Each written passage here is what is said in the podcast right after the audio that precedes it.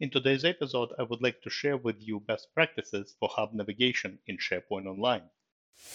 You're listening to the SharePoint Maven podcast with Greg Zelfond, bringing you proven practical tips every week on how to correctly set up and adapt to SharePoint and Microsoft 365.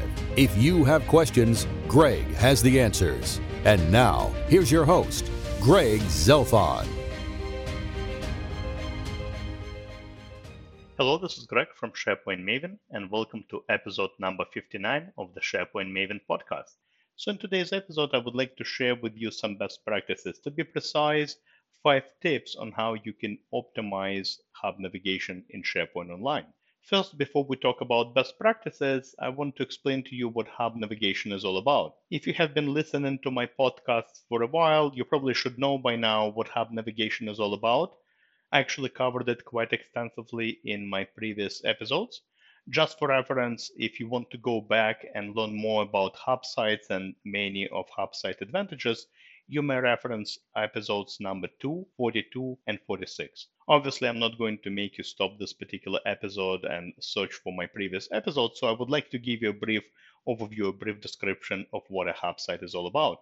So a hub site is a feature in SharePoint that allows you to unite and combine all the different sites that you have in SharePoint into one common entity, if you will. As you create all sorts of sites, you know, whether they're just regular SharePoint sites, maybe communication sites or team sites connected to Microsoft 365 groups, or you know, the sites connected through Microsoft Teams, no matter how you create those sites, you end up with many, many sites in your environment. And navigating from site to site is obviously a challenge because each and every site has its own URL and there is really no built-in link to navigate from one site to another. So a hub site solves this dilemma and essentially what it allows you to do, it allows you to combine certain sites into one common entity. And the way it works, you actually pick one site uh, that will serve kind of as a main, you know, parent site, and you register it as a hub, and then you pretty much associate all the other sites to that particular hub. The last step would be to build common navigation. It doesn't happen automatically as you associate the sites. You just kind of build that common navigation uh, up top at the top of the parent site. And this arrangement allows you to navigate from site to site quite easily. So the common use case uh, for a hub site could be an intranet, right? So you would have the main site, the home site, uh, with news announcements, links, uh, all that good stuff, and then all the other communication and team sites connected to the hub. So there is one easy way for me as an employee to navigate from my intranet home site, let's say, to an HR employee site, and maybe then to a finance private site, etc. And you can have multiple hub sites in your environment. You're not restricted to just one. So maybe you build one for your intranet, maybe you build a project hub or a client hub, and each hub will have its own collection of sites. Now, there are many advantages to hub sites and I listed them all in uh, those previous episodes I uh, mentioned earlier. But one primary advantage of a hub, and I think the reason why we have hub sites in the first place, is common navigation. So this actually brings us to the topic of today's episode, because what I would like to do next is share with you the best practices, a few tips, five to be exact, on how you can optimize your hub navigation and make it more user friendly. Now, I realize that this is a podcast, and as I go through all the steps, it might be challenging for you to kind of visualize a few things that I'm talking about. So, what I will do, and something I do all the time, in the show notes, I will include links, uh, references to the blog posts uh, that are relevant to this particular episode. So, when you're in front of your computer, you will be able to check out uh, those posts, the videos, and a little bit better understand what the hell I'm talking about. Okay, let's start with tip number one. Keep it simple. If I log into your hub site and then at the top navigation I see 125 links, that's a bit too much. You know, when my wife asks me to go and pick up something at Walmart, I always say no. You know why? Because it's too much for me. It's overwhelming. I just cannot handle all this goods. I cannot handle all these people. It's too overwhelming for me. The same applies to hub navigation. Don't forget the primary objective why we have hub site navigation and hub site in the first place. It's to link to all the other sites that are part of the hub. Now, you can obviously add some additional links, maybe some important links that you want to be accessible from the uh, common navigation from each and every site. But please, please, please don't add 55 links that I will never find or know anything about. When I log into your hub site, I want to find links to the other sites quite easily. Please don't make me swear at you and your hub site. Again, keep it simple. The fewer clicks, the better. Tip number two, use Mega Menu. This is actually a default option when you set up hub navigation. Essentially, there are two styles of the menu. Uh, there is a cascading menu, and essentially what it does, it just allows you to organize links one under another.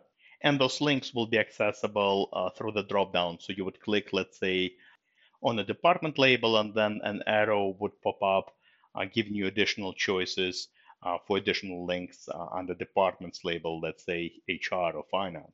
The other option is mega menu. And with that option, there are actually no drop down arrows. So when you open up the menu, it actually shows you all the choices you have, whether they're kind of the main labels or the sub links underneath. So Mega Menu allows you to pretty much see your whole site map, if you will, without you know clicking uh, through parent links and sublinks, and you can pretty much see all the available links just by hovering over the menu in my opinion, the mega menu is a far better option because, again, you don't really need to click anywhere. By hovering over the menu, you kind of see all the possible links you can later click on. And like I said, this is actually a default option. So when you create your hub site, when you register a site as a hub, start adding links, uh, the mega menu will be in place. You can actually alter it and change it to cascading menu, which obviously you can. Uh, but my recommendation would be to stick with the mega menu, especially if you have lots and lots of links. It's a nice way for you to organize all the links on one um, kind of uh, pane, if you will. Tip number three, use labels to organize your links. Another beauty about hub site navigation is that not only you can add links, you can actually add labels. And labels would not have any URLs, any sites to point to. They're just literally labels and nothing else.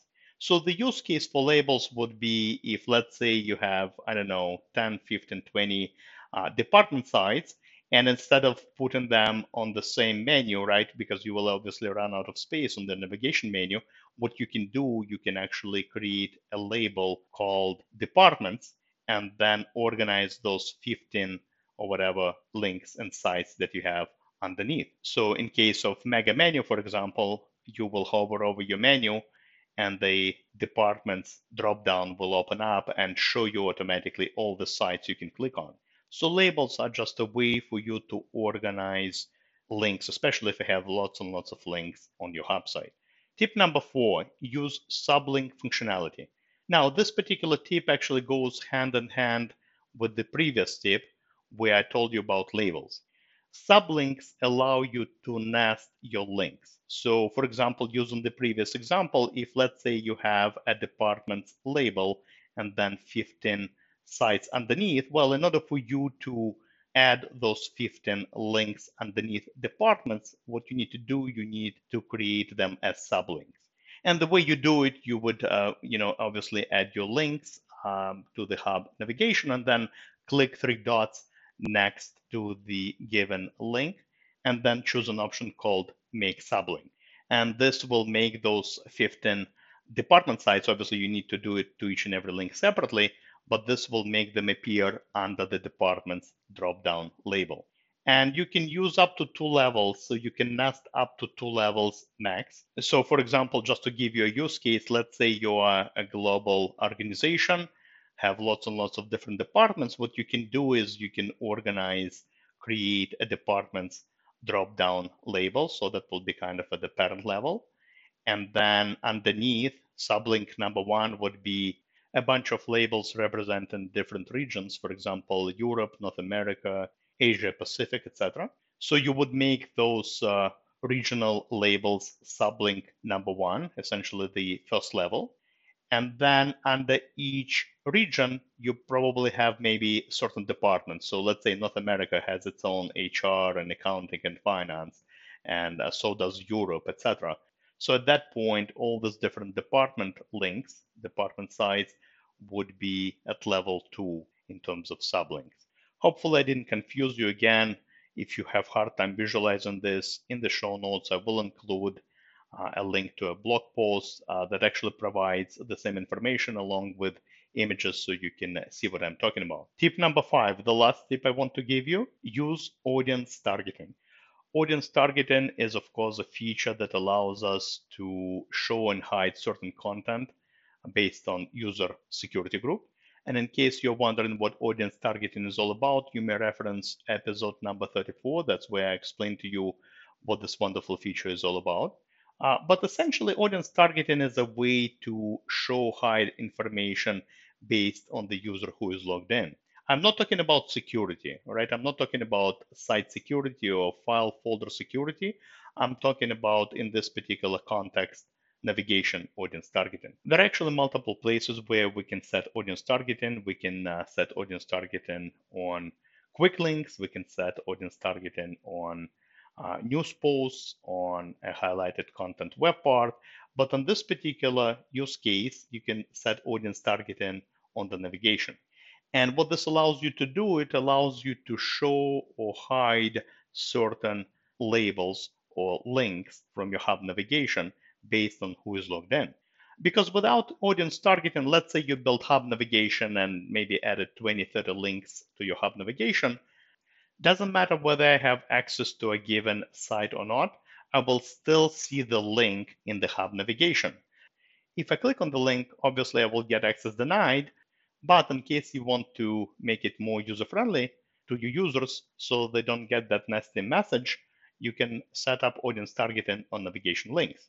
For example, let's say you connected an HR team site, which is a private site only accessible by few HR people, and you linked it up to your hub and added that link to the navigation.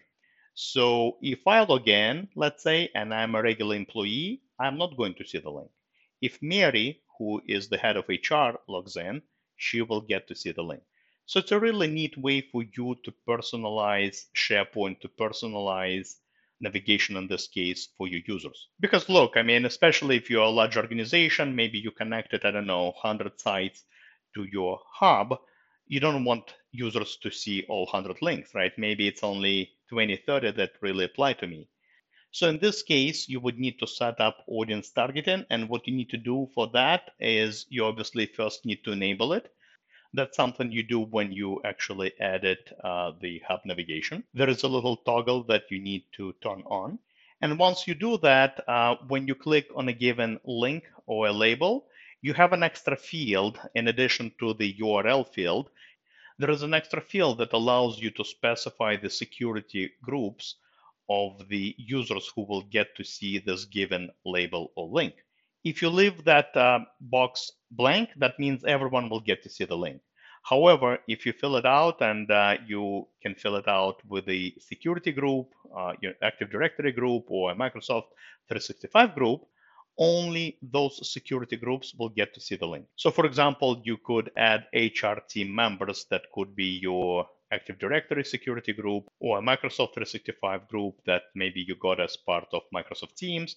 Essentially, whatever group you add, those are the only people who will get to see that label or link. Very important, you cannot specify people. You cannot type in the first and last name. You have to specify the security groups, and you can specify up to 10 security groups in that box. So this little trick will hopefully make uh, the menu, the navigation menu, a little bit cleaner for the average employee. So this is it. This were the five tips that I wanted to share with you today. Uh, the best practices that will hopefully allow you to optimize and personalize and make your navigation menu a little bit better.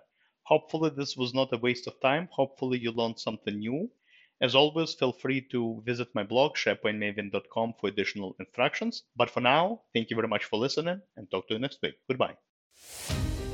You've been listening to the SharePoint Maven podcast with Greg Zelfond. If you enjoyed this episode, please head over to the Apple Podcast app, leave a review, and don't forget to subscribe. Thank you.